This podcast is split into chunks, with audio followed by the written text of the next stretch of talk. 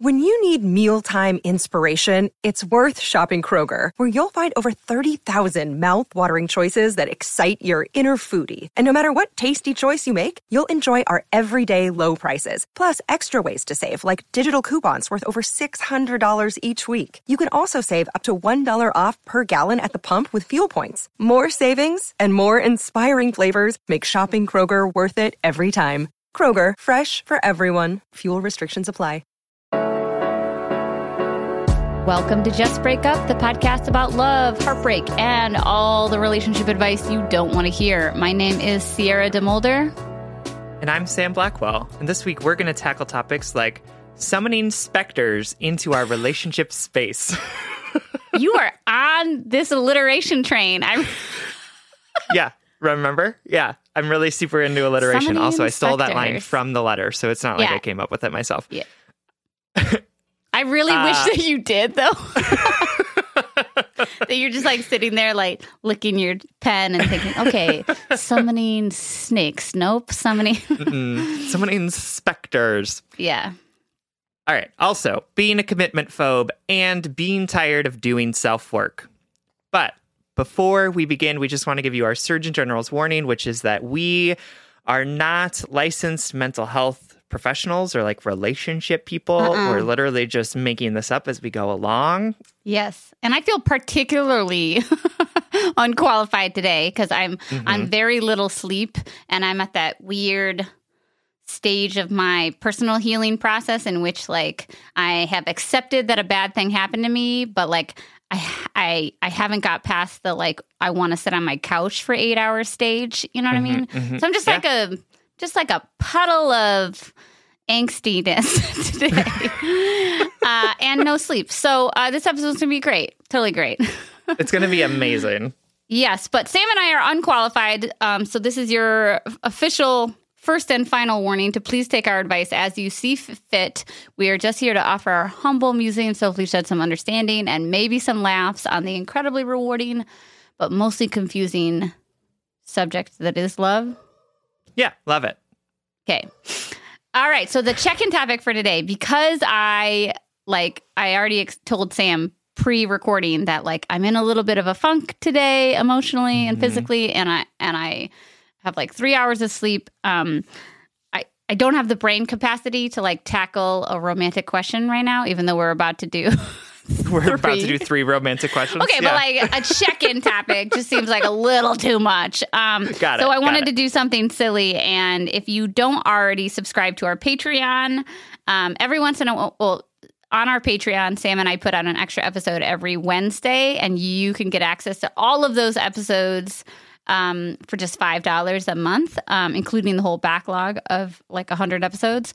And we typically answer one letter, an extra, like a bonus letter on that episode. But sometimes when Sam and I are feeling like a little tapped out, or we need a break from answering letters, or or whatever the circumstances, we just do silly things like do BuzzFeed quizzes. um, or ask each other like really silly questions that we find on the internet. And it's it, it sounds strange, but it's just like a very great palate cleanser for me and my energy. So I have some silly um, literal check-in topics that I found on the internet to ask Sam and I. Um, they're check-in topics that are meant to be for like the first day of school, you know, or the first day of class when the professor would make you go around and like say why you were taking this class and you know your favorite color or whatever. Um, or or I don't know. Do they do these meeti- meetings in they corporate do it at they Yeah. do it at work all the Questions, I time. mean? Yeah, there are Okay. So this is technically all of their meetings with check-in questions. yeah. So the internet was it was a plethora of options I could choose from, but I found a category perfectly called quote funny icebreaker questions. so Ooh, I know I'm who- excited. yeah, but uh, the first one it does literally make me laugh out loud when I read it. It is what is one article of clothing that someone could wear that would make you walk out on a date with them? Wow. Um, Can I guess what thought- yours is? yes, please guess what mine is. Your first thought is a fedora. yes. Was I right? And then my second thought was a cape, but then I was like, no, honestly, if they wore a cape, I would probably be super into it. Like This is Oh a my very god, a cape! I didn't even think about that one. That's hysterical. My mind went from a fedora to like a Confederate flag shirt real fast. yeah. I was thinking like a QAnon shirt. That's what then I would like walk out for sure. And let me say something. I feel like fedoras get a really bad rap because of the people who wear them. True. but they're actually very charming. Like my my grandfather used to wear hats like that. Um, and on the right person, they can look fine. Um, Yes. So sorry, fedora wearing people out there. I honestly don't have that much that big of a problem with fedoras. Like I I do think that they are joke. like I know. for sure. Like they're the villains of the story, and you're kind of like, hmm, why? yeah, mean, yeah, yeah. I get it. A different but, stage like, of me would say a goatee, but I think I'm on the goatee train now. I think Mhm, the the mhm. right person with the Yeah. right goatee can be really hot. The wrong Yeah, I don't- person, yeah, then you're like, oh. Uh, yeah, I think it really depends on the person, but I would say that like a QAnon shirt or like a Confederate flag, like those would be like for sure Yeah. things where I'd be like, oh, this is not. Ooh, what about work. a Hawaiian shirt? I wear Hawaiian shirts all the time. I know that's why I said it. um, okay, all right. Next question: um, If the zombie apocalypse were to come, um, who are the three people you would want on your team? Mm-hmm. Here's the thing about zombie apocalypses, like. I They're think my real? will to live is so low Oh. that I would um, I wouldn't even fight. I'd be like, okay, well, I don't want to spend the rest of my life like outrunning zombies and basically camping all the time. Like I wow. this is not this is not worth it for me. hysterical and also made me realize something funny about myself is that I think I like thinking about the zombie apocalypse because I'm an artist, because I'm creative. and so for me, it's like, oh, fun little creative brainstorming problem. you know, like, oh, we'll go live on a roof somewhere or whatever. Um, But I, I like your approach too. So I feel like for the, me, the three pe- the three people Right. I'd want were just like the people who I like the most, who are gonna like Right. have a big party with me before we all die. yes, totally. So for me, I definitely think my wife, who is like very oh yeah, athletic, she'd be great. hmm and also very outdoor smart, like could could like name things that we could eat, could Mhm. probably catch a rabbit with her bare hands, you know. Cool in a crisis too. Just sort Cool of like in a crisis, okay, yeah, what do- what do we got to do? yeah, Would and has that. and has weird, um, weird strength and skills. Like could probably scale a wall very easily, things like that, you know. Mhm, mhm. Um, so lucked out there. um, and then I would also say probably Spencer. No offense, Sam, because you don't. Like I just camping. told you that I would literally that you would up. just like curl up in a ball. but like Spencer is. I realized this the other day. Spencer is my securely attached friend. You're securely attached too. Mhm. Don't get me wrong. Mhm. But like he he is actually on we're, this is just an ad for our Patreon. I made him take the attached uh romantic or what is it called? Attachment style quiz from the book attached. Um and he's Mhm. secure and he basically i think he has always been secure and that's just like who he is. And so i think he'd keep me calm in a crisis. Um and he also has some brute strength. I i don't know if he would agree with that like him person i don't know if you would tell me that but like when i'm thinking Sure. about my favorite people and like survival okay so like willow and then spencer and then like I know you said that you would say no, but like it's either you or Opal, and you're both like equally pathetic when we come to this like terrain. no, you could be fast. You could be like discerning too. I feel like you would be the person who is like, oh no, no, don't trade with this other gang of people because they're gonna be cannibals. Like your Yeah, for sure. suspiciousness would Yeah. come in handy. And I think honestly, when if push came to shove, like I think my my instincts would my self-preservation instincts would kick in, but I like hate thinking about the zombie apocalypse because it makes me so anxious thinking about like how unsuccessful I would be in outrunning like zombies Yeah. and B I'm like I would just be I would be the extra in the movie who either No. dies or like goes to the government camp and like slowly starves to death. Like that's I, that I is who I am did in just say that you were my extra, but and I know it's very convenient that I listed my two best friends and my wife, but like strategically, you and I have like joked and also strategically talked about like how we could like hide a body for the, one another. so like I yeah. know there's some dark cre- creative brainstorming capacity within you. Oh, that's different. I would. I have a lot of ways that I've thought about how to hide bodies. I just don't like the zombie apocalypse because I'm like, it's so hopeless. it's so okay. Let's do let's do one more check in. Funny icebreaker question. I'm doing air quotes. Um, hmm okay, so if you were a wrestler, Could could you imagine? I can't. if you were a wrestler, what would your entrance theme song be? um, yeah. So I don't. Obviously, I don't watch a lot of wrestling. Um, oh no, really?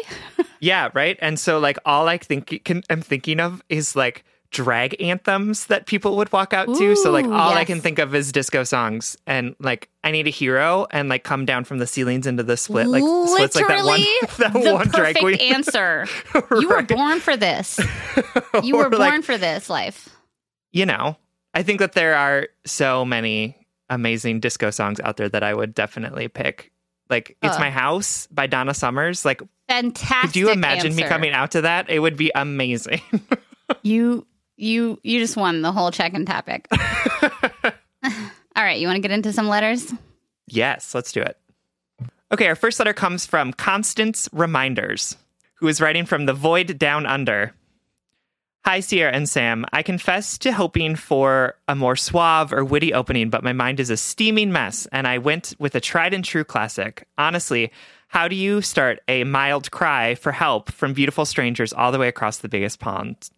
my situation is short, if not sweet. I've been dating my boyfriend for almost seven months. He is a genuine man who unabashedly cares for me, respects my boundaries, and enforces his own, is attractive as hell, always listens to me with an open mind, and somehow miraculously got my avoidant ass to trust him naturally.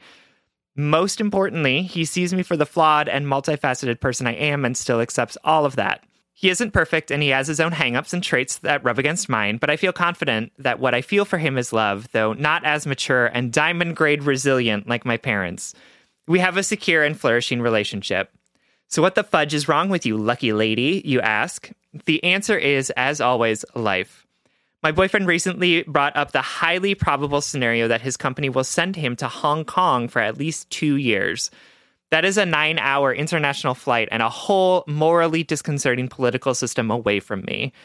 He had made a passing reference to this fact early into dating, but when he brought it up, I knew we had to talk about it. He has always prioritized work and his career above all else, and a lot of his identity slash self worth is tied to it. Don't get me wrong, I don't think it's healthy, and I've made it known. But I have no desire to be anybody's whole world or even top priority. I don't care that he values work over our relationship, much to the projected horror of many of my friends. I just want to be happy, and our relationship is one facet of, of the overall balance I'm working at with this whole conscious existence thing. So, when we talked, I told him I got it. I told him I was fully on board with any decision he made to further his dreams, and that while we both wished he would stay here, if it happens, it will happen at the objection of neither of us. And I told him that it wasn't something we need to, needed to decide what to do right now. We will cross that bridge if and when we get there. Mature, no? Except he has brought it up again a few more times, and in deja vu only I'm seeking to experience, I repeat this same thing only with less softness and deafness each time. Being frank, it's starting to get frustrating and more painful. It culminated in a recent long drag of text messages that had me feeling overwhelmed, hurt, and raw. I feel like the constant reminders are a way of maintaining an artificial distance because we have both confessed to never having tried long distance relationships and not being confident we could given our similarly high sex drives and mutual desire for monogamy. However, I don't know how to reconcile that with the fact that he's told me he feels the same way about me and that he wants to work on this relationship long term. We've even talked about moving in together when my lease ends. I trust him so I don't doubt these words. I just don't know how to proceed with the specter he keeps summoning into our space. Hmm. Maybe a big part of this pain I feel is the knowledge that it has been a long road for me to get to a point where I'm intentionally dating and not just running at full speed through casual hookups. Maybe it's because I finally feel attached to and love for somebody for the first time. Anyway, I wanted to end this with the sweetness that I feel whenever this week's JBU app pops up in my Spotify podcast feed. I don't care if this letter is ever read on air. I just want y'all to know that hearing your voices these past two plus years, having been a meditative and thoughtful guide to help me. You have been gentle and loving strangers who somehow feel like my friends without being able to comprehend my person. Aw. You played some part in my coming to challenge a deep rooted fear that everyone allowed in will hurt me, with the understanding that there is nothing wrong with that, only human. Keep doing what you're mm. doing. We love you, not just for it. P.S. Thank you for going Spotify exclusive. I have only used it for podcasts, and so I luckily never needed to switch.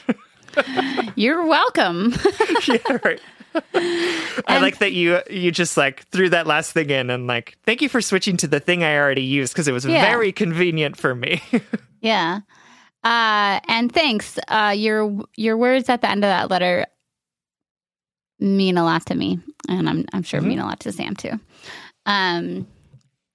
So yeah, Constance, this is a headache. I wouldn't say it's mm. a bit of a pickle. Mm-hmm. I would say it's a Yeah. headache, right?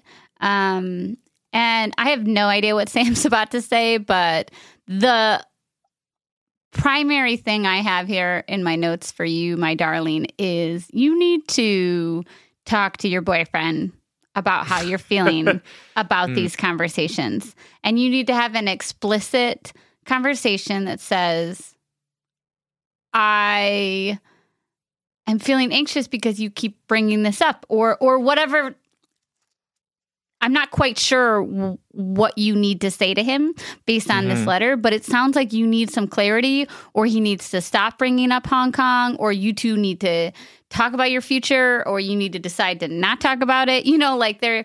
I mm-hmm. feel like we're. I feel like you may be doing the the very natural thing that so many of us do, which is when we have a problem in a relationship, we want to like tiptoe around it or like nibble at it, but never really look at it in the eye because we're afraid that if we address it, then it's going to give our partners or situationship people or whatever the permission to leave. You know, like, oh, you want me to get tied down or you want me to talk about the future? Okay, bye. Like, we think we see that as cause and effect, right? Mhm. But we don't give ourselves the permission to see it as like a slow burn in the other in, in the other direction you know like For sure. this is obviously weighing on you um and you need some clarity or you need some comfort or or whatever it is i just want to like em, uh embolden you to just say hey you've been bringing this up recently and it's kind it's been it's been weighing on me and it's been weighing on me in this way and i wanted to share this with you not because i need you to fix it but because i want you to a know me and i want us to b approach this together as a team if we are a team hmm Yeah. No, I think that makes a lot of sense. And I think Sierra is probably right, Constance, that there's um that there's probably some anxiety that's coming up because of the fact that this might be happening. And your your method of dealing with that anxiety, which like I feel you, girl, is to just compartmentalize it and say, like, we will deal with this thing when this thing happens, but bef- mm-hmm. but until then, I don't want to think or talk about it. Like Yes. yes, I I so am on board with that. That is the way that I operate because I, you know, that's I how i'm dealing with my 35th birthday this year yeah. We will cross that bridge when we get to it. um and I feel that like because as a person who has been anxious in the past, like I've realized that like worrying doesn't do much for me. Like it Right. I it's not a good place for me to be. And so sometimes I have to be just like, okay, I will trust that things are going to work themselves out, but I'm not going to spend a lot of time like stewing in this. Um, but it sounds like your boyfriend might be not as good as compartmentalizing or may not want to compartmentalize as much as you do. And like that's the thing about being in relationship is that sometimes we need to like figure out how to create space for our partners to do things and have emotional responses to things that we don't that we don't share. And so my guess is is that your partner is probably feeling pretty anxious about this. And I don't know your conversations, but I do wonder if he just wants you to know how he's feeling without like trying to come up with a solution to it. And again, like I'm not part of here these conversations, right? But I know that at least for me as someone who is like a compartmentalizer, like a let's not worry about it until we have to worry about it person, um whenever there's like a conflict with me and Peter where he says something that he's anxious about, my immediate response is like, okay, well then let's fix it. Let's figure out a way to like fix it or like I'll I'll be like I don't want to talk about that until like we need to talk about it, right? Mm-hmm. But then I'll bring it up again and I'm like, okay, we but we had a solution. Like why aren't we sticking to the solution which was not Right. to think about it, right? But the solution for Peter isn't just to compartmentalize it and to like move on. The solution for Peter is to like continue to talk about it and express the fact that he's continuing to feel anxious about it, which is a, not a problem, right? That's it's not a a, great bad thing. example, Sam. Thank you so much for sharing that. yeah, like you don't. It's hard because my mind reads it as he's anxious and I need to make him unanxious. And because that's what I have to do for myself, Totally. right? Like, okay, I'm, I'm feeling anxious. So my I got to figure out in my head how to make myself unanxious, which is to say, I'm not going to think about this right now and I will figure it out when I need to figure it out. But when you're in partnership with someone who just like wants to be seen and heard and wants to express when they're actually feeling that anxiety, uh, there is a learning that has to happen, especially for us folks who have struggled with avoidant attachment styles, where we just are like, I don't want to deal with the anxiety. It's much easier for me to just find something else or for me to move on. Like it's one it's one of the biggest things that I have had to learn in relationship is that like sometimes people just want to talk about things that you're not super keen on talking about because they just want you to know how they're feeling.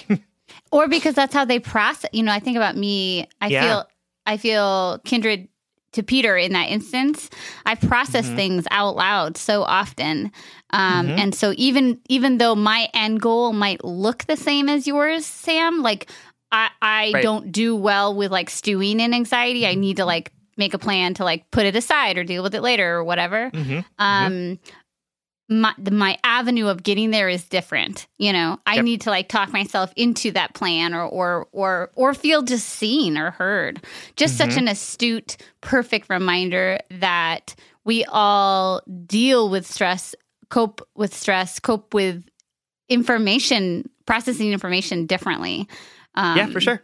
And like some but- of us process informations in our minds, like some of us Right. process information through our hearts, like some of us process information Body. instinctually, Mhm. right? Like, and as a head person, I have to remember that like people process things through Wow. their hearts and they want to talk to me about the things that they're feeling because that's how they like move forward. Whereas for me, I'm like, no, no, no feelings. Get feelings out of here. Let's like Yeah. rationally think about this. Yeah. I'm very uncomfortable that you're making me feel feelings right now. Can you not? yeah sometimes i wonder how our friendship lasted so long because i'm i'm so in my heart uh or or that's just so is required or part of my process um Mhm. obviously i know what i love you and our friendship is lovely and Yes. sustaining um i do wonder again i think this is one of those letters where we have a ton of information but we still just aren't there. We're not in your relationship. We aren't in Right. these conversations. We can't read the text messages. So there's a lot that we i mean always. Sam and i are always assuming things and and making blanket statements and doing the best that we can to interpret all of y'all's letters. Um but I, I do also wonder because I don't know your boyfriend, Constance, and because I don't know the energy and the vibe of your relationship or his attachment style and, th- and things like that, Sure. I had to, at least in my notes, write down like a script for you because I wonder if he's is is he bringing it up repeatedly because he feels like your dismissal of it, like you're cool, you're calm, cool, collected, like okay, cool, we'll Mhm. cross that bridge later. Yep. Is he worried that like you're not emotionally prepared for this reality, or is there a Right. conflict there that he feels uncomfortable addressing directly, and this is his attempt of trying to be like, I don't want a long distance relationship, or I do. What What are you feeling? Which Mhm. is all the more reason for you guys to have a safe and open and honest conversation about this. And Right. A, way that you can like usher him into that space is say something like, um, I want to invite you or, or I'm wondering if there's any underlying message or concern that you don't feel comfortable sharing explicitly and and maybe that's the why you why you've been Mhm. checking in with me this way and I even I hesitate to even share that piece of advice because I don't want to be pessimistic. Like I, I hate that I read that letter and I was like, well, there's a chance that he just wants to make sure you're going to be cool when he leaves. You know, like I, Right. um, I, hate- I, I, I don't, I don't believe that's the case. I don't want to think that's the case. But like you know, w- love is hard and relationships are hard and people suck. Um, Yeah. But I do think that is a way for you to be a little bit more direct with him um, and to invite him to be a little bit more direct with you. Again, Sam and I don't know these conversations. I don't know what he's saying in them or like For sure. his tone. So I don't, I could be totally off, but I wanted to like sure. give that small script. Yeah, no, I think that's a great script. And I would just also add to it, like, how can you start with a feeling, with an I feeling statement, mm, right? mm. And to say to your partner, hey, you know, we've been hashing out this conversation a lot. Right. I feel frustrated that it feels like we're having the same conversation over and over again. And it feels like there is no good solution in this moment. So it feels like, so I feel like I just want to sort of like let it lie until we really need to have the conversation. And then maybe do what Sierra said and say, like, Yes, is there something beautiful. that I'm, that I'm not understanding in these conversations that you want me to hear? Like, what about, what am I missing that makes it that we need to like have this conversation again? Love and that. if he's like, if he's like, you're not missing anything, I just want to talk about it, then you can like go into um, a more adaptive place and be like, okay, well, if there, if the issue isn't the solution and you just want to be heard, like I can listen, but I'm, I don't feel comfortable sort of rehashing all of the details and like stewing in this what if, what if, what if. It makes me feel really anxious to do that, right? Like, I love that. I think that tapping into those feelings and tapping into like where that frustration might be coming from would be helpful for you to really explain to him like why why this rehashing of the conversation over and over again is really uncomfortable for you. I love that. I I think that wraps it up for me. Anything else you want to add? No, I just um appreciate you writing and um appreciate that this is a tricky place to be in. Um Yeah. and that and that I can sympathize or empathize with the fact that it feels like there aren't good solutions at this moment in terms of what you're going to do. Um, and I trust that you uh, you two are going to figure it out and make the best decision for yourselves and for each other when the time comes that you have to make that decision. Yeah, and I uh, maybe one last shout out, like Mhm. to the to the point that I started with. You have a right to bring this up. Like there's there's Mm. I I think so often we avoid those clarifying conversations because we think we're safe in the vagueness, right? Mm. Well, we haven't really spoken directly about whether or not we're going to be together if he goes to Hong Kong. I'm safe in that vagueness. We're not, you know, we're not broken up in that vagueness. But that Mhm. but but the unknowns like there's empowerment in clarity, right? And For sure. oftentimes we avoid getting more details because we want we don't want to disrupt um the false comfort of of the unknown, you know? Mm. Yeah, that's real. uh, and I just want to say that you can you can have this conversation. It's actually for the health and sustainability and the wellness of your relationship and you as an individual, like you before the relationship. You Mhm. need more clarity, or you need like this rehashing to stop. Or I would I was I would go as far as to say like you and your boyfriend have this opportunity to know and understand each other better. Take it. Absolutely. All right, Constance. Thanks so much for writing. Thank you. We love you. Y'all, as a self employed person, as a mom of a toddler, I am always struggling with finding time to manage my finances. At the end of a busy week, the last thing I want to do is spend time budgeting all of my expenses or tracking down customer service teams to cancel old subscriptions I no longer use. But now I use Rocket Money and it does all of that for me. Rocket Money is a personal finance app that finds and cancels your unwanted subscriptions, monitors your spending, and helps you lower your bills so that you can grow your savings. With Rocket Money, you have full control over your subscriptions and a clear view of your expenses. You can see all your subscriptions in one place, and if you see something you don't want, Rocket Money can help cancel it with a few taps. I love how the dashboard shows me this month's spending compared to last month, so I can clearly see my spending habits and check myself if needed. Plus, they'll help me create a custom budget and keep my spending on track. Rocket Money will even help try to negotiate to lower your bills for you by up to 20%. All you have to do is submit a picture of your bill, and Rocket Money takes care of the rest. They'll deal with customer service for you, which I obviously love as a somewhat introverted, conflict avoidant person. Absolutely. Rocket Money has over 5 million subscribers and has saved a total of $500 million in canceled subscriptions, saving members up to $740 a year when using all of the app's features. Stop wasting money on things you don't use. Cancel your unwanted subscriptions by going to rocketmoney.com slash justbreakup. That's rocketmoney.com slash justbreakup. rocketmoney.com slash justbreakup. The weather's getting warmer, so it's time to say goodbye to jackets, sweaters, and hello to shorts and tees. I wanted to update my wardrobe for the long haul without spending a fortune, and luckily I found Quince. Now I've got a lineup of timeless pieces that keep me looking effortlessly chic year after year. Quince has things like premium European linen dresses, blouses, and shorts from $30, washable silk tops, timeless 14 karat gold jewelry, and so much more. And the best part is that all Quince items are priced 50 to 80% less than similar brands. By partnering directly with top factories, Quince cuts out the cost of the middleman and passes the savings on to us. And Quince only works with factories that use safe, ethical, and responsible manufacturing practices and premium fabrics and finishes.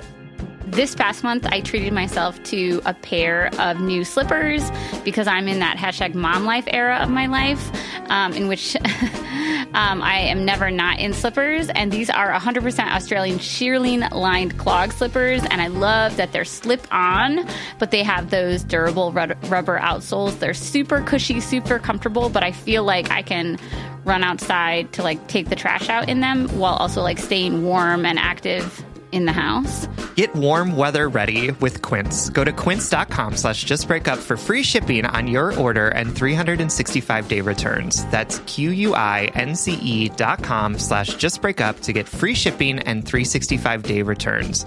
Quince.com slash justbreakup. All right, this next letter is from commitment phobe who is writing to us from a perpetually anxious state. Hi, Sam and Sierra. I, 25, have been dating my boyfriend. We'll call, we can call him Max he, him, 30, for about two years now. I have extreme confidence that I truly love Max. He is the kindest, most caring person I have ever been with, and he treats me with respect and encourages me to be a better person. Just a few examples he tells me that I'm beautiful at least once a day. He is respectful of my space and never gets jealous when I commit times to other things. He gives me small gifts to show me he is thinking of me. He encourages me to follow my heart, even if it means physical time apart, i.e., while I'm finishing school. And so much more. I feel like I can't quite put it into words how much I know Max loves me and how much I love him in a good, wholesome, emergency contact way. I think that's so charming. I love it. Despite our love being so certain and so strong, I find myself at times second guessing myself it isn't that I don't love Max, but I'm worried about getting married and settled down and the long term commitment that comes with that. For background, I've spent the last few years moving around a lot for school to different cities and states, so I'm really used to new places and experiences. Marrying Max, we aren't engaged yet, but that is the path we are on, means settling down permanently in our hometown. He has a job there he loves and feels very established at. I love Max profoundly, and I really can't imagine my life without him. He's truly my best friend. At the same time, I have some unfounded fear that I could be making the wrong decision or that I'll become unhappy with settling down in my hometown. So, Sierra and Sam, my married friends, is this kind of anxiety normal? Am I a bad partner because I sometimes have doubts when my mind wanders? Or is it normal to have some commitment fears? How do I overcome these anxieties? Should I overcome these anxieties, or are they actually indicative of doubts deep down that I should be listening to? How do I listen to my heart when the anxiety and fear of commitment seems to be screaming so much louder? Thanks to you both for reading my question. I hope you guys can offer some reassurance or have Sam tell me to just break up. All my love, commitment phobe. Okay, so I know that I'm low on sleep and like in a in a tender time because the fact that this letter writer called us her friends made me like deeply emotional. Mm. and That's so sweet. she's not the first one to do it and I um I just in that moment it, it like almost made me choke up while reading. Uh I love all you all so much and I love that you hold us in your hearts the way that you do. So, back to you, commitment phobe. Um let's just like out the gate off the bat. You're not a bad partner. Oh my god, not a bad partner. Mm, If. I could like shout that to all of our listeners, well, not all of them. No offense. Everybody everybody's on a journey. but, you know, um just reminding us that like we there's no such thing as like a a bad per- person when you're figuring out life stuff, you know? Mhm. and you're not a bad partner for like loving your your significant other and also wondering like is this right am i Mm. really is this love is you know i think this is really normal I think it's super normal. I think that that's, um, you know, even in established relationships that are beyond two years, like I think that those thoughts still happen, right? Of like, is this for forever? Like, am I doing this for the rest of my life? that Um, question right there am i doing this like that is such an inner monologue like okay uh yeah all right we're doing okay am i doing this okay yeah, I'm doing this. Yeah, okay. Uh great. Um and I think I think it's absolutely normal for you to sort of take stock of your life and say like here are some things that um the ways in which I envisioned my future and now with a different set of circumstances in front of me that future looks different and I think it's absolutely normal. And uh, like this thing that thing about like moving to other places too like when Peter and I started dating and like started getting really serious, we had that conversation where Mm, I was mhm. like, "Would you ever consider moving any place outside of Minneapolis?" And he was like, "I I don't because I my family is close by and they're Mhm. super important to me." And I really like it here. Like my friends are Mhm. here. I'm established here. Like I I can't imagine myself living anywhere else. And like yeah, did I also have anxiety about that and being like, okay, so I wasn't planning on spending my whole life in Minneapolis, but like, okay, now I guess that I am. Like, I think that that that conversation or like that questioning is like very normal. It is. I have been through it and come out the other side and made like the right decision for me. Does that mean Totally. that that's the right decision for you? I don't know because I don't know you. Like you have to make that decision for yourself, and you are capable and equipped to be able to make the right decision. Um, and whatever you deci- decision you make is going to be the right one. Um, and so, like, yes, I, just to like reiterate, it's all very normal to like Yeah, be yeah, yeah. having these The these yes. thoughts and these fears. um yeah and i think to commitment phobe if you were um if you and i were like super tight buddies and we were like out for a drink or a walk and you were saying these things to me. Um i think my genuine answer would be a combination of you know do you feel safe? Like are you happy? Like what are all Mhm. the good things that are keeping you here um, to take stock of those things? But i would also outside of your own present happiness, you know, because like our anxiety doesn't give a fuck about what's real and present. our anxiety's like, let's party over here. yeah, right. Um, Let's go so- 17 years into the future when you're Exactly. unhappy and Yeah. know you made a horrible decision. And it's like, okay. Oh my god! Oh my god, Sam! I read something online that said anxiety. It was like somebody's tweet. Um, so I'm really sorry to this person that I don't remember their Twitter handle. um, but it said uh, anxiety is basically just a conspiracy theory about yourself. And I was Mm. like, Whoa. That's so real. That is so real. Yeah. Um okay, but the real the I think the biggest point that I would say to you now on the podcast, but also like if you were sitting right next to me and I knew your relationship intimately, um I would say like we're we're kind of sold a false bill of rights at upon birth. That's that's not the phrase. Oh god, I cannot I I cannot just, I fucking was just wait. let, I just gonna, I I was gonna let it go, but then I was wait just for like, you to tell me. is, I it's educate me. fal- f- false bill of goods, not bill of rights. I hate myself. Okay. No, it's so good. I was like, she's fragile. She's having a oh bad my day. god, just I let love it, you. just let it go. But then I was like, I can't. People are going to No. hear this. They're going to be like, false bill of rights. I it was worth it just to watch you belly laugh like that. All right, let me just go hit my head on the fucking desk for 10 minutes first. Um, cut this out, Spencer. just kidding, don't. Um, okay, so we are sold a full, I even have it in my notes, Sam. I literally, it's typed in my notes that way.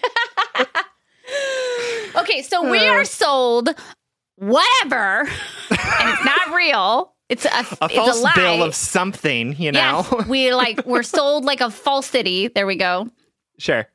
About marriage and romance, and we are sold this thing, whatever it is, bill of whatever, very young. You know, I'm Uh-huh. talking. Are you still laughing? I'm sorry. I'm sorry. I'll get it together. Continue. I love you. okay, so whatever. We're sold this thing. I can't look at you. I gotta turn my camera. um. Okay. Literally. Okay. Commitment phobe. Yeah. Just hide your face. I know you were hiding your face because you were coughing, but I'm just gonna pretend it, you were doing it for my benefit. Okay. So this, I, our ideas about marriage and romance and and and forever love or whatever we want to call it those ideas are like given to us started the indoctr I don't mean this in the conspiracy three way, but the indoctrination of those ideas starts very young. Mhm. You know, children's books, children's movies, children's stories, our parents, you know, like the i like the institution of marriage even and we're why it is a false bill of goods. Is that it? There we go Yep. is because the idea and the the actual thing are very different. The idea of marriage, the idea of forever love, the idea of romance is is different Mhm. than than real life. And I'm not saying that in like a dra- it's not drastically different, but like here's everyone's friendly reminder that the wedding shit you see on your Instagram explore tab is not realistic. it's not realistic. Right. The you know, many of those things are staged. Um I'm saying this all because I think some of the anxiety you might be feeling, and I could be totally wrong, as we often are, um, could be fed by this idea of shouldn't I be sure? Shouldn't I know for certain? Shouldn't I be right. shouldn't shouldn't I uh, am I a bad partner for having these doubts? Everything Right. you said in the letter, you have a happy, healthy, stable relationship with a with a man that you love. Mhm. But something's creeping in and making you say like is my love not enough? Is my happiness Mm. not enough? And I have to look to society. it's just like my job. I have to say like, you know, it's not a, even even my relationship. I, I never second guessed marrying Willow, but I did think, am I really doing this? you know, I did have that Am inner I- voice. So yeah, am I doing Is, it? Are we this getting married? happening? Am I getting married? Okay. Oh, all right. Mm, okay. You know, like that voice is very present, and um, and I, I guess I just want to like normalize that a little because I don't. It's not that I think that you believe you. You know, commitment phobes that you believe that like all marriages are perfect. Uh, You know, a Mhm. lot of the, the, these indoctrinated ideas were were are so subconscious. You know, Right. so I just Yeah, want to like no, I- say that explicitly that like maybe some of this anxiety that you're feeling is a is the pressure you're putting on yourself to live up to the idea of marriage and happiness and romance that isn't real. hmm I think that's important to call out because, like, I think, in addition to all of those things that you said too, that like the way that that love is portrayed in media is that you know, and also like you make a big decision about something, or like you do a big Right. thing, right? Like, like and it's an easy big Tom decision. Hanks and and Meg Ryan met at the top of the Empire State Building, and then the movie ended. like the, there was like No work, nothing- Yeah, no arguments, nothing else after no that. morning even breath. though they lived on opposite ends of the country. They, they, it was just like, oh, this is great. They're together, and it's like, wait, the none of the things got solved, um, right? Like, and the reality is is that relationships and love are so often small decisions that you make one day at a time, Mm, right? Like love that. right? It doesn't have to be a like, oh, I'm going to Love decide so today Sam. whether I can be with this person or not because they are because they want to live in this city for the rest of the time and I have to make a pro and con list and then make a dramatic decision. Like so Right. often it's just sort of like you make a decision you make a small decision and then you make another small decision and then you like get to a point where you're like okay well my lease is up so like why don't we like move in together and see how this goes? And then suddenly it's like okay and now we're getting married right? And like some of that's problematic for sure. Like let's talk about like the relationship escalator and how like there's an implied way that everything Oh works even if we don't consent to it. And also like that's just life sometimes of like making small decisions and then looking back and being like okay well here i am. And that small decision might also be at some point like breaking up right? Like it might Yeah. get to a point where it's like oh i know that we live together but i also don't want to live here forever and like it's just not going to work. Like i think i think sometimes we get really bogged down with this idea of like we need to be certain and also like we need to make big decisions about things when everything is uncertain and everything's a small decision. Like Yep. everything is just like what's what's today bringing um which is a good place to be too right? Like i think living in the present allows us to make decisions that work really well for us that like get us closer to our goals. So breathe and it's okay to be uncertain and it's also okay to sort of just make a decision that gets you Yeah. through to next week right? And Yeah. then you can make another decision after that. Um and that's that's just sort of how life works sometimes. And similarly to the first letter writer, you talk to him, talk to your partner, Mm. talk to him about your shared life goals, talk to him about traveling, have that conversation about is this the Mhm. job you want to have for the next 30 years or can you see yourself someone else somewhere else? If we get married, what are our collective goals? What are what Mm-hmm. are, what is our collective relationship vision? Um Yeah. that type of clarity, that type of um vulnerable, honest conversations can only get you make you closer or at least at bare minimum you know your partner better mm-hmm. re- regardless And of the have- result you have more clarity about what decision you're going to make. Yes. Right? Like the clarity only comes from conversation with yourself and with your partner. Like that's Yes. the only place that you can get. it. You can't get it from two people who Yeah. like host a podcast. Really? Like I appreciate you asking us, but like we don't know. like we're, Yeah, we're not you. We're not your partner.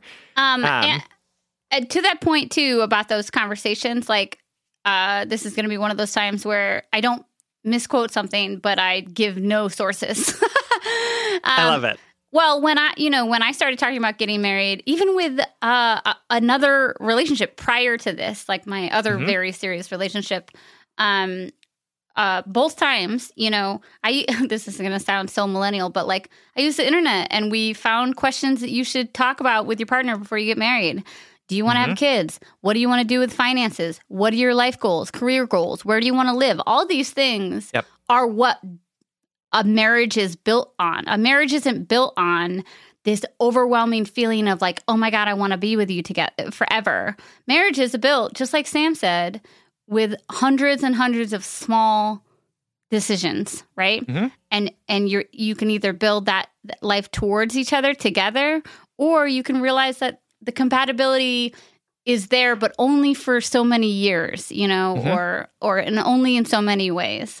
Um, so I'm sorry I don't have like a specific thing to say, but like Google it, say like things we should things I should talk about with my partner before I get married. I, I swear to God, they're they're great conversation starters and things you really want to think about because compatib- marriage compatibility and dating compatibility are different too. I think For sure. Well, I think so too. Um And yes, we can talk also if you if you buy meg keenan's book a practical wedding there are thinking about that. questions right there are questions in that that that honestly peter and i went through a bunch of them and it was like super helpful to like Yes. have clarity about how each of us feels about different things like cheating or like what constitutes cheating and Right. like if somebody cheats is it over or is it like Right. literally had to have those conversations and come into agreement about it and like I love that book so much. I buy that book for every person I know who's getting married.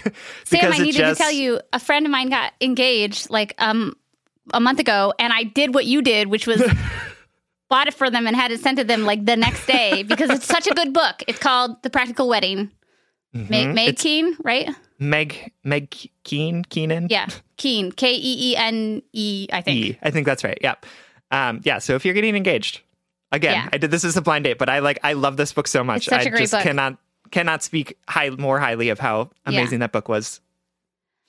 Um, okay, so commitment phobe, I hope that this helps. Uh, I hope it gives you at least some comfort in knowing that you're not a bad partner. You're just, you know, your your inner monologue is talking to you, and you're not sure if you can trust it. Which is a Welcome to thing life, a baby. lot of us can relate to. Yeah. Uh, thank you so much for writing. We love you. All right, everyone. Our third letter comes from Just Tired, who is writing from The Void.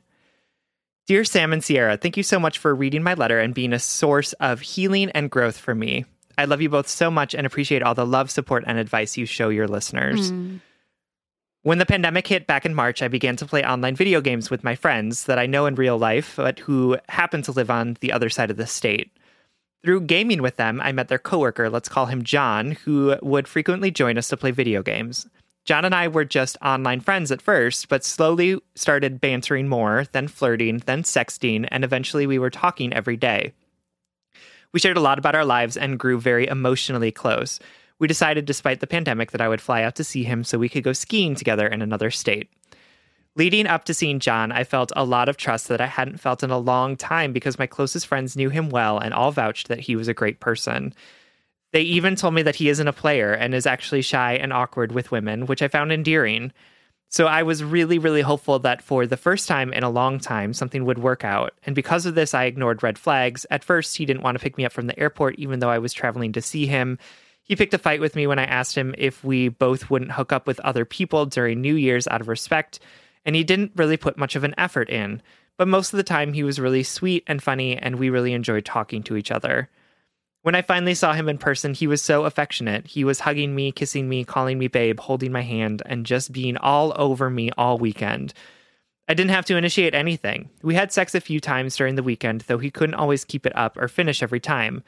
On my last day, we were cuddling on the couch, and he was kissing me and telling me how happy he was, so I just decided after months of long distance, I deserved to know where this was going. I said, Now that we've met, how are you feeling about us? Do you want to keep dating?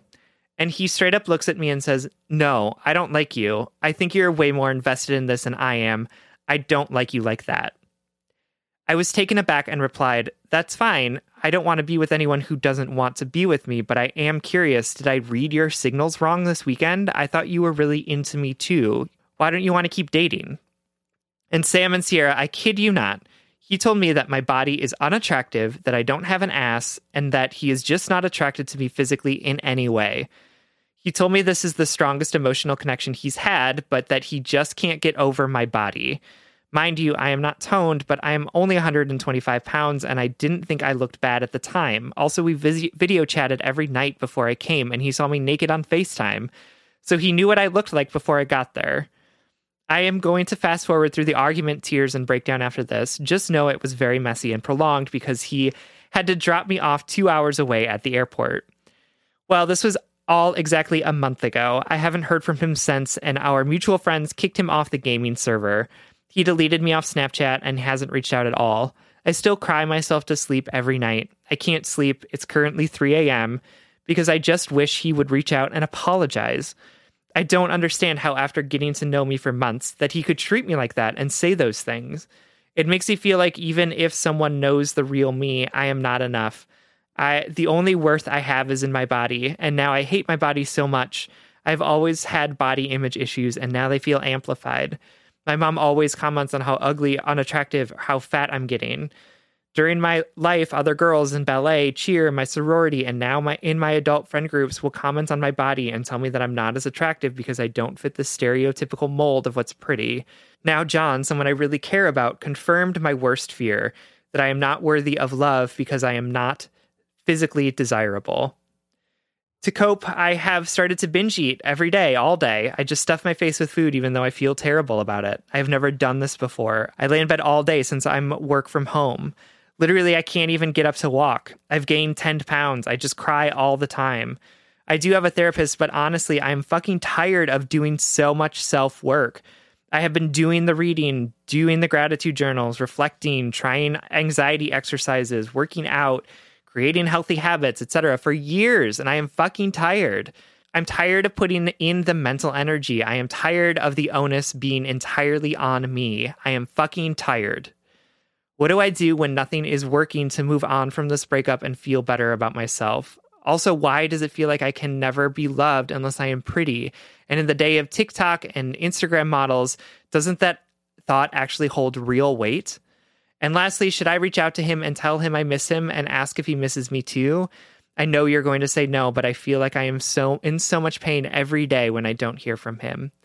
Thank you. Just tired. Oh, just tired. I'm I'm holding your heart and I f- see all the pain that's in it. Mm. Um it sounds like you're sounds like you're really hurting and I'm so sorry for that. Absolutely. Um it is hard to hear. Honestly, like it's just hard to to I know read it's that hard for you to letter and read. Yeah, I could tell. I and could tell. like s- speak those words out because of um because even just reading them i felt it right like even just reading how tired you are i felt it and i Yeah. you know i think i think that that pain of reaching the end of your rope and just being like i've been doing this and i don't feel better and i totally. i've been doing this and i thought it would make a different result happen um, yeah. and that that is so defeating you know it's just know. like so there's nothing nothing more defeating than being like i've done all of this work and it feels like for nothing And people want to talk about healing. I fucking talk about healing as though there is a plan. You know, that as Right. though there is like a 10 step plan to make you healed, right? To get you get over heartbreak or trauma or body image or fucking, you know, childhood trauma. You know, like they we like to talk about healing as though any of us know what the fuck we're doing. and and, For if- and any of us have as though we're each not as though we aren't just healing every day as much as we can or cannot you know? We like to talk about it like there's a strategy you know? Like For if sure. you do x amount of gratitude journaling and fucking uh adult coloring books like you'll be fucking healed you know what i mean? Um Mm-hmm. just small tiny tiny side note like that's capitalism for you selling Right. you self-help and selling you healing you know? Um No, when I it's when it's nothing like that i think that's absolutely right and i think that the narrative that we that exists right now around like self-help and healing is about um do what these can i things buy to make me and then your life will be Mhm. better Right. right. like and then everything will be good you'll be like a healed person and healed person people deserve nicer things than the Yes. things that you currently have oh right my god like so real and that's Bitch, I'm doing that right now. I'm literally like, should I get highlights? Like, is that going to make me feel better during this fucking horrible time? Is that going to just like make me feel so like zen and like taken care of? And then I'm Uh-huh. like, Yeah. dang, like I don't want to spend 200 fucking $50 on a fucking haircut. Anyway, sorry.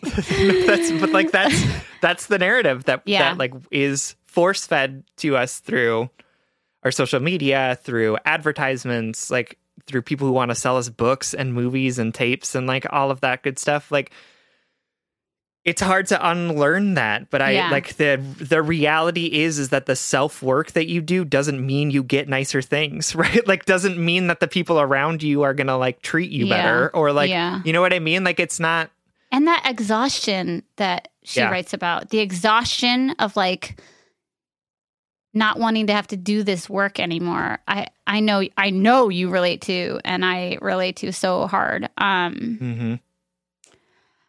so I had this revelation this weekend, revelation about my own healing right now that's happening whether I fucking buy a book or not. um and uh I don't know if this is going to speak to you just tired, but I I thought I saw some parallels in it. And I want to talk about body image and I want to talk about how Mhm. there's nothing wrong with being fat. Um, I want to talk about that, but I, f- I have to say this first because it is the context through which I am. I want to share all the other things.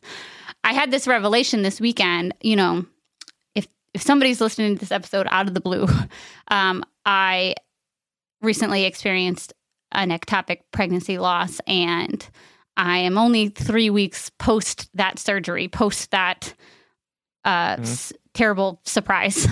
Um, Mhm.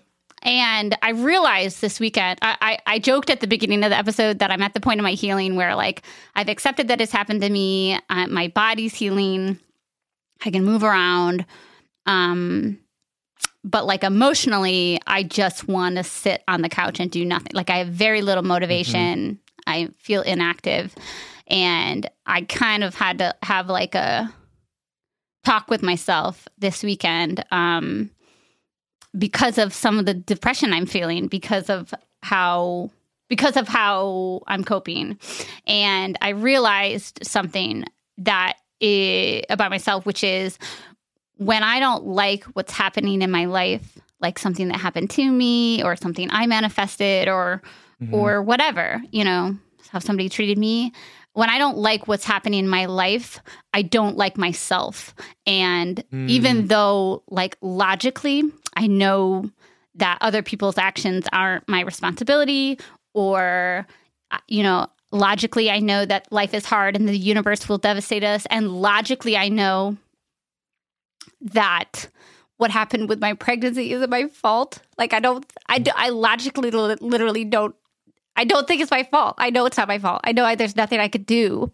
My first subconscious connection is that I that I deserve these things, or like that, Right. Yep. like oh, you fuck up, like you look at you fucking sucking, or whatever the fuck my brain is saying at the time. Yeah. And so like, you know, with this recent loss, I'm at the point of my healing where like like I said, I've accepted it, but I'm in this liminal space where I'm depressed and I can't I don't want to seek joy. I don't want to get out of bed. And um I realized this weekend is I have to decide that I deserve to feel better. You know, like there Mhm. not this step this isn't there isn't this like 10 steps to make me get over this. You know, there's nothing you can Google to get over a loss like this or get over someone shaking your understanding about yourself at the core, like this D bag did for you. Um, but you and I, just tired, we ha- we have to decide that we deserve to feel better. That Yeah.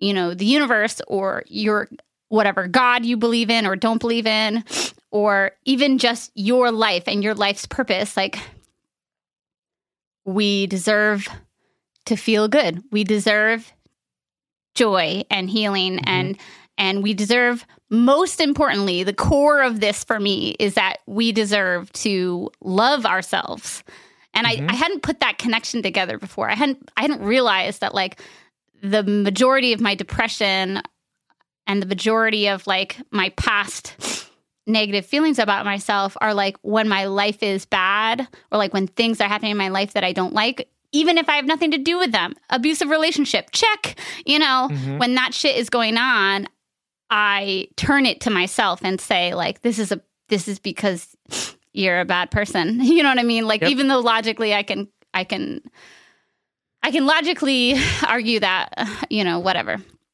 But um my reservoir for self-love, my reservoir for that that hope and that deservedness is so is so undernourished and um and I, I don't know if you're going to relate to this just tired but i read your letter this morning and i thought that maybe you could that you could glean something from that because this man was a fucking asshole right yeah, seriously. He was an asshole period Yep. and you didn't deserve to be spoken to like that um, you are worthy because of your body and you are worthy dis- uh, outside of your body with your Mhm. body has nothing to do with it you know and sure. um and i feel you being stuck in that liminal space and i want to s- i want to speak to you clearly through these airways and say you deserve to love yourself and you deserve to feel better this is Mhm. this is about deciding that you are worth it and not letting other people dictate it. And I know we could unpack that fucking forever. Sam and I could talk about, you know, Instagram comparisons and body image fucking forever. Um, and there's so many things that we won't be able to say in this very short thing.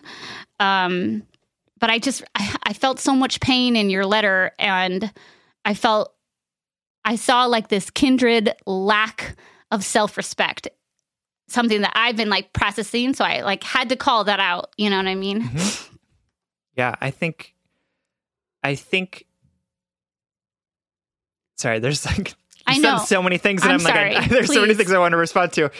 But in terms of like that last thing, you know, I think I want to, I want to like reframe that a little bit because I, I, sometimes I think when we are like in, when horrible things happen to us, also, we then are like, uh, and I'm not being good to myself either, too, right? Like, and I'm not, Mm. I don't love myself enough, but it's like, we have a limited amount of resilience in us, right? Totally. Like we have like a we have a finite amount, you know, and and the way that I think about it is like we have a reservoir of like self-love and sort of like positive positivity that we have and then when something horrible happens, like we we rush all of that positivity to it to like help heal and then we're like left with a like an empty reservoir. Oh my God, that And- is a, a really great we look metaphor. we look at that reservoir and say like look at how it's empty. I'm I hate myself. I'm Let- such look a at horrible me hating person. myself. Yeah. Right? Like I can't believe that my reservoir is empty. And it's like, well, you just put all of that energy into like dealing with the fact that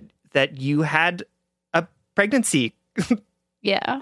end, right? Like you had you had a man tell you a horrible, awful, uncalled for thing about you and your body. Like and it's just like, yeah, of course the of course your reservoir is empty right now. It like all went hmm. into dealing with the trauma that you just went through. And it's not necessarily your job right now to have a full reservoir. It's your job right now to just like do the things even through like rote memorization that help you build up that reservoir again. And also like it's okay for to sit for a while with an empty reservoir. like like I'm I glad you think said that. I think needed to hear again it it's like it's like this Instagram culture of self-help that's always like you need to be doing things the right way. You need to be grieving like if you are if you're hurt or if you're sitting in that self pain and that self-doubt then like you're a bad person you haven't done the work. And so here's the seven things you need to buy and here's the three people you need to follow which like let me be clear i am cognizant of the fact that like we we have a self-help podcast. Like, that is monetized that is like Yeah, filling yeah, up our yeah, bank yeah, yeah, accounts right? Like that we use to like live. Yep. and so like there's i'm gonna just acknowledge the hypocrisy in this and also say that like yes, and. it's not and also right it's not there is no magic formula for you to like get over this thing and you not being over it doesn't isn't a mark of the fact that you don't love yourself enough. Like it's not a mark of the fact that you haven't figured it out enough. It's just that like you're in a place where a bad thing happened to you and you're trying to figure out what comes next. You are Yeah. you are in a, a moment of trauma you're in a moment of grief and like and then to add on to it, which is like why I get so fed up with this like Instagram self help stuff, is like then you add on to it another layer of guilt to say, like, oh, you just went through this trauma and you're not handling it in the right, Right, way. So, like, right, feel bad about yourself another way. And here's how you make yourself feel better by watching this Instagram story or like buying this product. Like, it's just, it's so frustrating. And like, like you were talking about too, where you were like, you know, talking about the loss of this pregnancy and thinking like, oh, this has to be my fault because and that's the other like the other side of this sword of like self-help Instagram and all of this stuff is too, then it's like, okay, well, if if people who are who have practiced self-love and are self-aware get better things, right? Right. Then people who don't get good things must be bad people who haven't done that self-awareness work. Right. And it's like, no, no, no. The universe is is non-discriminatory in how it deals out shittiness. yes, Like, totally. it doesn't matter how self-aware and how much self-love you have to like it doesn't mean that the universe is going to do anything different to you. And like and so that's what i also get frustrated about of like so anyway back to you my love to say that like none of this is your fault. Hmm it is not a bad thing that you are not miss i love myself right now. Like it is not a Yeah. bad thing. Like it's not a failure that you're having difficulty like holding space for yourself in this moment because like a really shitty shitty thing happened to you and And I don't want you to add on to that this idea that you have to like figure out how to love yourself in this moment because like that's just an expectation that isn't real right now. So like how are what are you doing? Like how are you recognizing the things that you're doing as like coping, as like yes. as like getting to tomorrow, as like feeling your way to the thing. And it's okay for you to be exhausted and say like I'm not going to do that gratitude journal tonight because it's not I don't want to. Yeah, fuck that shit. I think right? I think in terms of like my big moments of grief, like I had to realize that like eventually a time will come when the things that I've learned before this moment will kick back in Mm, and will say to me mm, like I love that. actually I don't want to sit on the couch anymore because like it's not it's not making me feel good and I can recognize that as a self-aware person and as a person who has done the work before this and that, and so like I'm not going to do that anymore. I'm going to get up and go for a walk even though it doesn't feel good. But I also had to trust myself to say I trust that those things will kick in when they need to kick in. But mm. until then, I'm going to spend all my time on the couch. I'm going to cry every night. I'm going to eat my weight in ice cream and like figure out what I need to do. Like, so I think the fact that you are have been practicing the self care and and doing all of the self love stuff will return to you eventually, right? And I don't want you to get bogged down in the idea that like because you're not easily able to tap into that, that there's something wrong with you, that you're processing this wrong, that like that you're a bad person for the Yeah. fact that you can't right now like tap into that depleted reservoir and and find ways to like help build yourself up. But that reservoir will fill up again. It Yeah. will fill up slowly and over time and you will figure out how to do it. But like don't look at that reservoir and say like I'm a bad person. Look at it and say like wow, I've been through a bunch of shit recently. Yeah. And I think too the the the revelation that I had this weekend that like when when I don't like the things happening in my life, I I don't like myself. I don't treat myself well.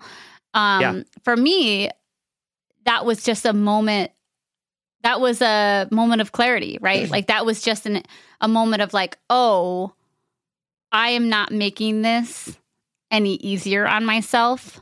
Mm, not that I can't um not that it's my responsibility to be a perfect healing person, not that I can't Right. be tapped out like you said like honestly I I loved everything you added and then this is uh, just just clarifying my the revelation I had For was sure. just that like Yeah.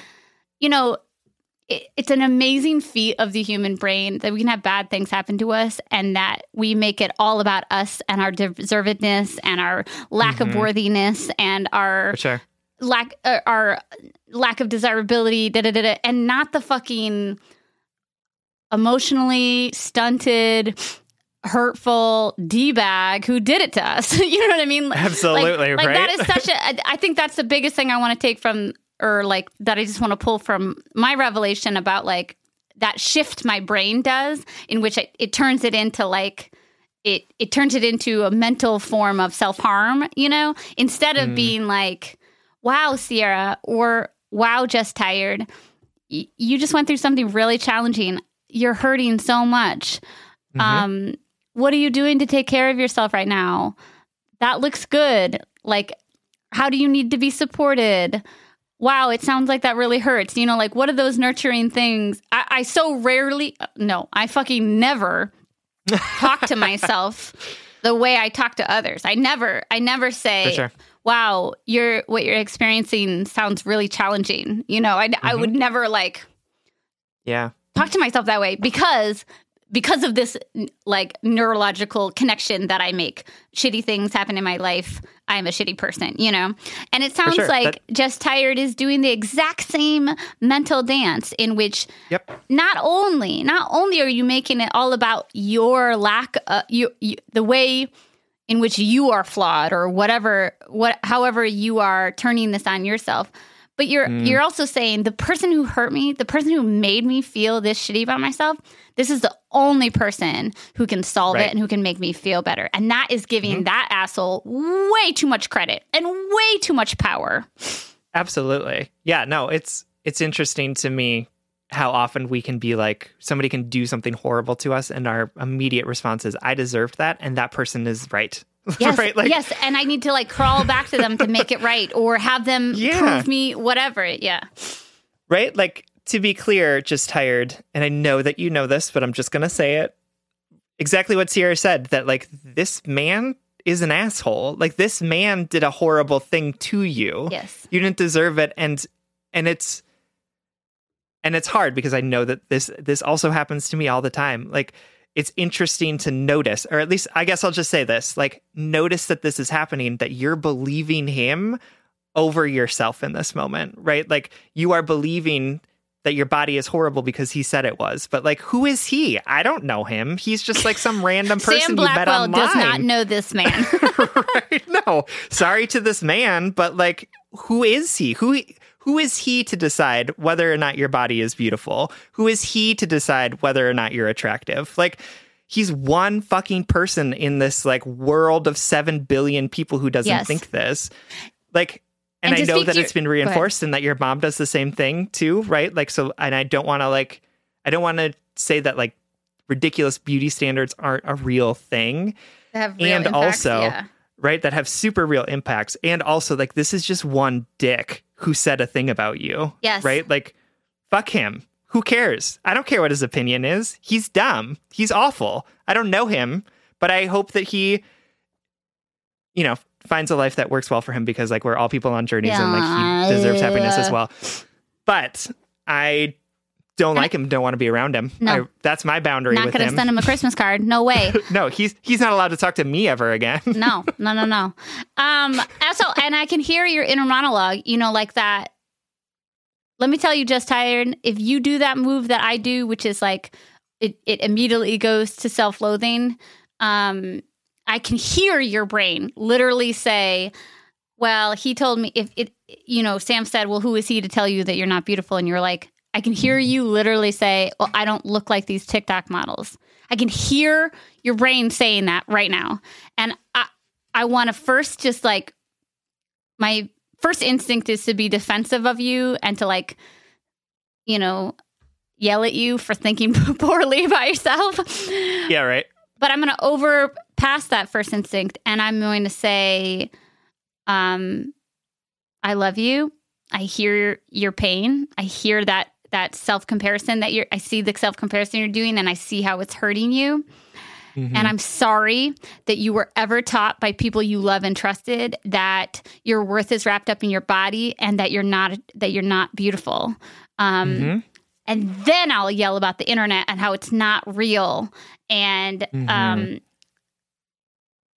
we could we could give our whole lives to comparing ourselves to others, especially in the age of the internet. Like think about the hours and hours that we spend online and and and consuming hundreds of people's other people's curated fake and advertised lives before we even give ourselves the time of day, you know? Mhm. Um I implore you, I implore you with all of my heart and all of my compassion to start thinking differently about what the internet is telling you that you have to look like. Because, like Yeah. Sam said, there are a bajillion people out there in the world and they all look different and they all have different understandings of beauty. They all have different bodies. They all have different fetishes and desires and and Mhm. Sam's right. It's we don't we don't live in a imageless world. There are total unreachable incredibly stressful and oppressive beauty standards, right? Those things are real. I know they're real. I don't want to gaslight you into thinking they're not real. But also, I want to tell you from one person to another who has who, who spent a chunk of my time hating my body, right? Mhm. That I wish I could have that time back. I wish I could have that time back. Mm. Um, And that's just, I mean, it's literally just hindsight in life. I don't know how to give you that. I don't know how to, I'm sure that there's like more eloquent and informed ways to talk about it. But I no, just, that's real. if I could, if I could free you of one thing, it would be that comparison. I, I would literally free you of that, that your your body image about yourself, before I would free you of this fucker, like this heartbreak over this asshole. Because I know that you can in the next I know you can get over this asshole because assholes are ultimately forgettable after after, After a certain amount of time. well, after Yeah. yeah, n- not, not downplaying like how painful that was for you, but like you know, I think you will many of us have spent a long portion, if not our whole lives, um, learning how to love our bodies for what they are. Mm. And I wish I could free people of that process. You know, I wish I could just Mhm. like grant, like snap my fingers and free Yeah. them of that, I guess. Me too. I I think that the beauty standards that we have teach people to hate themselves, and Yeah. that's it's really it's really hard to to honestly have that happen to me too, right? Like I think that body image issues are like I definitely struggle with them too. So I I it just it's one of those things that's just like this is so so bad and Mhm. It's up to individuals, right, to also Yeah. like figure out how we're gonna like we we as a society created this, and now we have to figure out how to make it not happen. Yeah. But so just tired, I guess. Um, to sort of wrap it up, I would say it's okay to be tired, and it is okay to feel completely drained. It's okay to be living in this moment and doing what you need to do in order to get to the next moment. Uh, because that's sometimes what we need to do, right? That sometimes when we are in our most hurt and when we are in our biggest griefs, we need to really just figure out how to get to the next moment at a time and trust that all of the work that you did before this, all of the self love that you've built up, all of the self care practices that you have done will return to you exactly when you need them. And trust that that is going to happen and trust that the work that you've done up to this moment isn't worthless and will get you back to where you want to be. And that the solution to this problem is not this man. Oh. never was, never will be. So do not reach out to him. He Yes. is the cause of your pain. He is not the the thing to fix it. even though Literally our say brains to yourself, like, he said this horrible thing to me. He, Right. You know, like, we have to start telling ourselves truths about other people. Yeah. right? Like he's the reason why I am doing all of these things that I for myself that I know are not good. Right? He's the one that tapped out my reservoir of self-love. And so he's not going to get any more access to me. And I know that that's really hard, but he's that it's not him. It's not him. No trust. Trust from these two people who are across the country from you. Trust that you have it in you. It will come back. Just keep trusting that it will come back. Yeah. And this is the most cliche, vague shit I can ever say, but I, I mean it from the bottom of my heart. Like, this is gonna, this is a journey, and I know you're tired. I know you're tapped out Mhm. right now. Um, and like Sam said, you're gonna get it back. You're gonna start remembering what it feels like to be yourself again, and you're gonna be a new self, like we all are when we when we evolve through these hard moments into the next version of ourselves, right? Um, but it's a journey to learn how to love yourself well and and and life is going to constantly challenge us. It's going to constantly Mhm. challenge us to recommit to ourselves. Um, and so whenever you have the energy, whenever it feels right, you can you can take some of those steps. And in the meantime, Yep. please know that Sam and I are in that bed with you. You know, Sam and Mhm. I are are I'm I'm on the other side of the world by myself, like on my like grieving couch, right? Um, Mhm. and we don't have to be pretty. We don't have to be desirable. We don't have to be healed to be worthy. Mhm. I I love you. We love you so Thank much. you so much for writing. All right, everyone, this brings us to the blind date segment of our episode. This is when we try and set you up with something we think you're really going to like. This week, our blind date is. All right, guys, I have to be very honest with you. you haven't gleaned already from this episode, I've been doing very little. Um, and so last week, uh, Sam did me a favor by having a blind date because I was like, I literally have nothing except for like the Netflix shows I've been watching that I will never even admit that I watch except for on the upcoming Patreon episode. um, but we, uh, I, and I was stuck with the same predicament this week. And I was like, God, I can't make him do another blind date for me. It's done four in a row or whatever. And so I, I, I you know, I haven't been reading. I haven't, I, I just haven't been doing a lot. So I sat and I thought, well, what, what's my genuine blind date other than like sitting in my shit, you know, sitting in my mm-hmm. mental whatever. And my genuine blind date this week is um, making plans. And I don't, mm. they can be whatever they, they can be uh, however big or small you want, however, you know, like we're still in the pandemic. Um, and so I'm not making any wild plans, but to get back into the swing of feeling like myself, I've been trying, you know, I've not only am I anxious about like talking to people after this horrible thing you know like i don't want to make mm-hmm. the weird small talk of like how you doing terrible you know i'm also anxious about the world opening up again and like what is it mm. going to feel like like sam said last episode like to have to make eye contact with people you know and yeah. and and my pain and my anxiety is like stay home don't face it and i know that that is not where my healing lives or at mm-hmm. least where I want to be. So I've been making like little plans and I'm talking like uh go for a walk with a friend, you know, or like mm-hmm. go visit my dad and my sister um or uh make a plan for my birthday in a couple months even though I don't want to think about it. You know, because it's helping mm-hmm. me get ready for the world opening up again. It's helping me remember what it feels like to be Sierra because I haven't felt like myself lately. And yeah. so I encourage you all, wherever you are in your COVID comfortability or your anxiety or your life, like make a plan, a plan that makes you a tiny bit uncomfortable.